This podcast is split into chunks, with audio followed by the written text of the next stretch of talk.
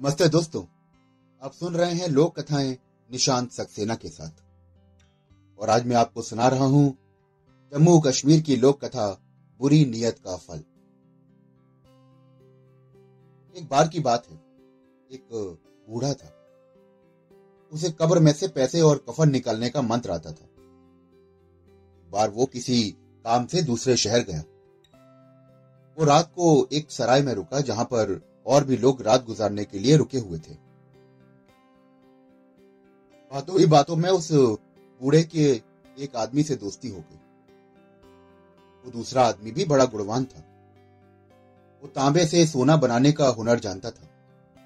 दोनों में समझौता हुआ कि वो दोनों अपना अपना हुनर एक दूसरे को सिखाएँगे। दूसरे दिन उस आदमी ने बूढ़े को तांबे से सोना बनाने की कला सिखाई। बूढ़ा भी बहुत अच्छे ढंग से वो कला सीख गया। फिर उस आदमी ने बूढ़े से कहा कि अब आप मुझे अपना हुनर सिखाओ। बूढ़ा सिखाने को तैयार तो था, परंतु उस शहर का कोई अमीर आदमी मरे तो वो उस कला को ही सिखा सकता था। बहुत दिनों बाद एक अमीर आदमी मरा। वे दोनों बड़े खुश हुए। बूढ़े ने बाज़ार से थोड़ा सा मांस खरीदा और उसके तीन टुकड़े किए। शाम को वो दोनों कब्रों के पास गए बूढ़े ने मंत्र पढ़ा। मांस का एक टुकड़ा ज़मीन पर रखा और उसने ज़ोर ज़ोर से मंत्र पढ़ना शुरू कर दिया ताकि वो आदमी भी सुन सके और याद कर सके।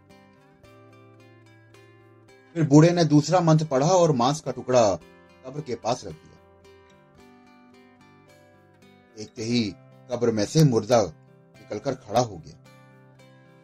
मुर्दे ने अपने हाथों में से वो जो पैसे लोगों ने दफनाते समय उसकी कब्र में रखे थे और अपना सारा कफन उस बूढ़े की ओर फेंक दिया। जब सारा सामान समेटकर बूढ़े ने तीसरा मंत्र पढ़ा और मांस का एक और टुकड़ा कब्र के पास रखा। इसके बाद मुर्दा फिर कब्र में लेट गया और कब्र बंद हो गई। दोनों साथी वापस सराय में लौट आए और सुबह उठकर दोनों अपने अपने रास्ते चल पड़े। घर पहुंचकर उस आदमी ने सोचा कि, काश कोई अमीर आदमी मरे और मैं स्वयं भी उसकी कब्र से पैसे और कफन निकालने के हुनर को अजमा सकूँ।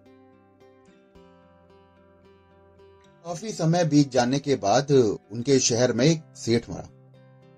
सेठ बहुत अमीर था। उस आदमी ने विचार किया कि अब अपनी कला को आजमाना चाहिए। वो मन ही मन बहुत प्रसन्न हुआ। उसने भी तीन टुकड़े मांस के लिए और कब्रिस्तान पहुँच गया। पहला मंत्र पढ़ा, दूसरा मंत्र पढ़ा। और ये दूसरा मंत्र पढ़ते ही मुर्दा निकलकर खड़ा हो गया। उसने अपने कफन और पैसे उस आदमी की ओर फेंक दिए। अब वो तीसरा मंत्र पढ़ने लगा। और ये क्या? वो तो तीसरा मंत्र बीच में भूल गया। उसने अपने दिमाग पर बहुत ज़ोर डाला, पर मंत्र तो याद ही नहीं आया। वो बहुत डर गया। भयभीत होकर वहाँ से भागने लगा। यहाँ तो कहानी ही बदल गई। मुर्दा भी उसके पीछे पीछे आने लगा। उस आदमी ने घबराहट में कमन, कफन और वो पैसे उस मुर्दे की ओर फेंक दिए। परंतु उस मुर्दे ने दोबारा वो पैसे और कफन उस आदमी की ओर फेंक दिए। ऐसा कई बार हुआ कि वो मुर्दे की तरफ़ फेंकता और मुर्दा फिर उस आदमी की तरफ़ फेंकता। खैर छुपते छुपते वो आदमी किसी तरह अपने घर पहुँचा। उसे बड़ी भूख लगी थी। उसने घर पहुंचकर अपनी पत्नी से खाना मांगा और हड़बड़ाहट में जल्दी जल्दी खाना खाकर हाथ धोने, कुल्ला करने बाहर निकला। अरे, ये क्या? मुर्दा तो उसके घर आ गया। आदमी ने जल्दी जल्दी अपनी सारी बात घरवाली को सुनाई।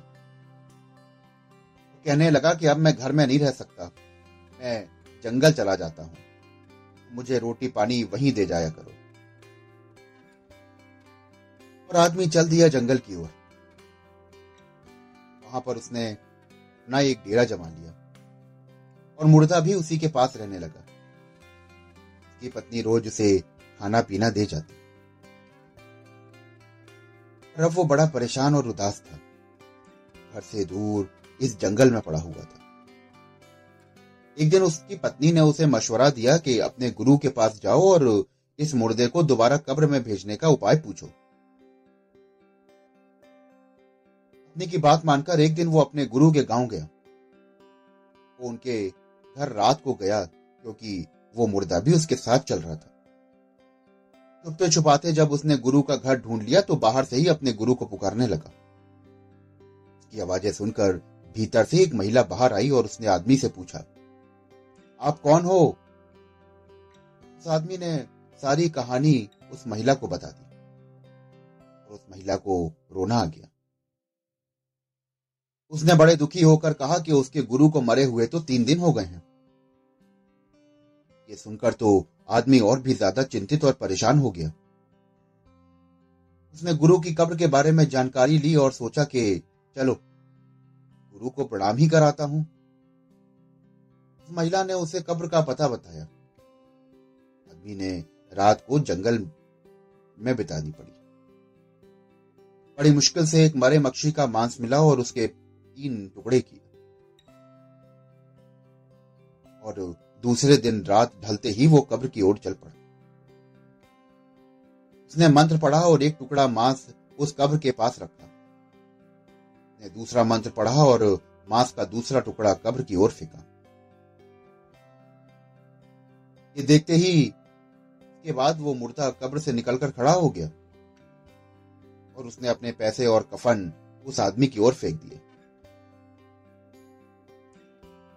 वो आदमी बोला कि, गुरुजी, प्रणाम। अरे, आप मेरे गुरु हो। मुझे आपके पैसे और कफन नहीं चाहिए। मुझे तो आपका आशीर्वाद चाहिए।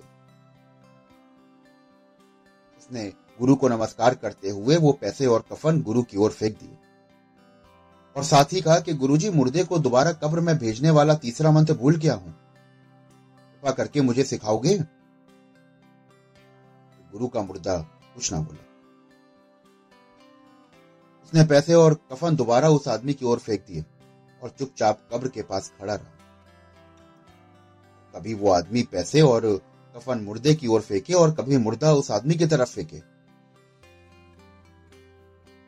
अब तो शिष्य घबरा गया वो डर के मारे अपने घर की ओर चल पड़ा।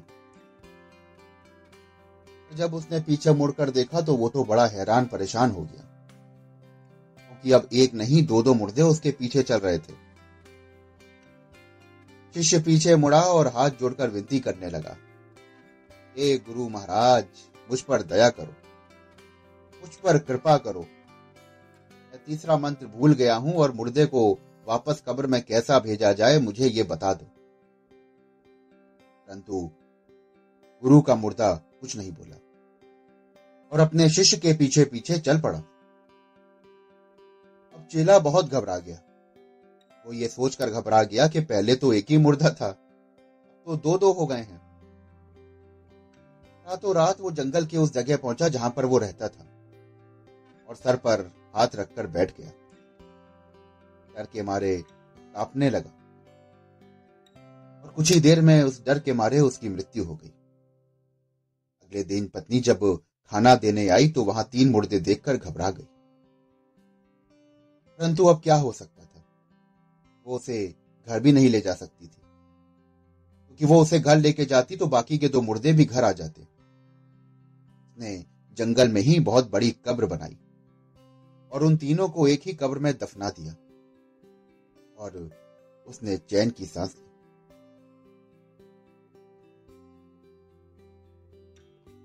तो आपने देखा दोस्तों कि बुरी नीयत का फल हमेशा खराब होता है। इसलिए अच्छी नीयत के साथ में बढ़िया से ज़िंदगी जिए। बस। आशा करता हूँ कि आपको ये लोक कथा बड़ी पसंद आई होगी। अगर आप और भी ऐसी ही लोक कथाएँ सुनना चाहते हैं तो मेरे साथ जुड़े रहिए। चैनल को फॉलो करिए। और हाँ स्टार रेटिंग देना बिल्कुल मत भूलिएगा। फिर मिलता हूँ आपसे एक और लोक कथा के साथ। तब तक स्वस्थ रहिए। शुक्रिया।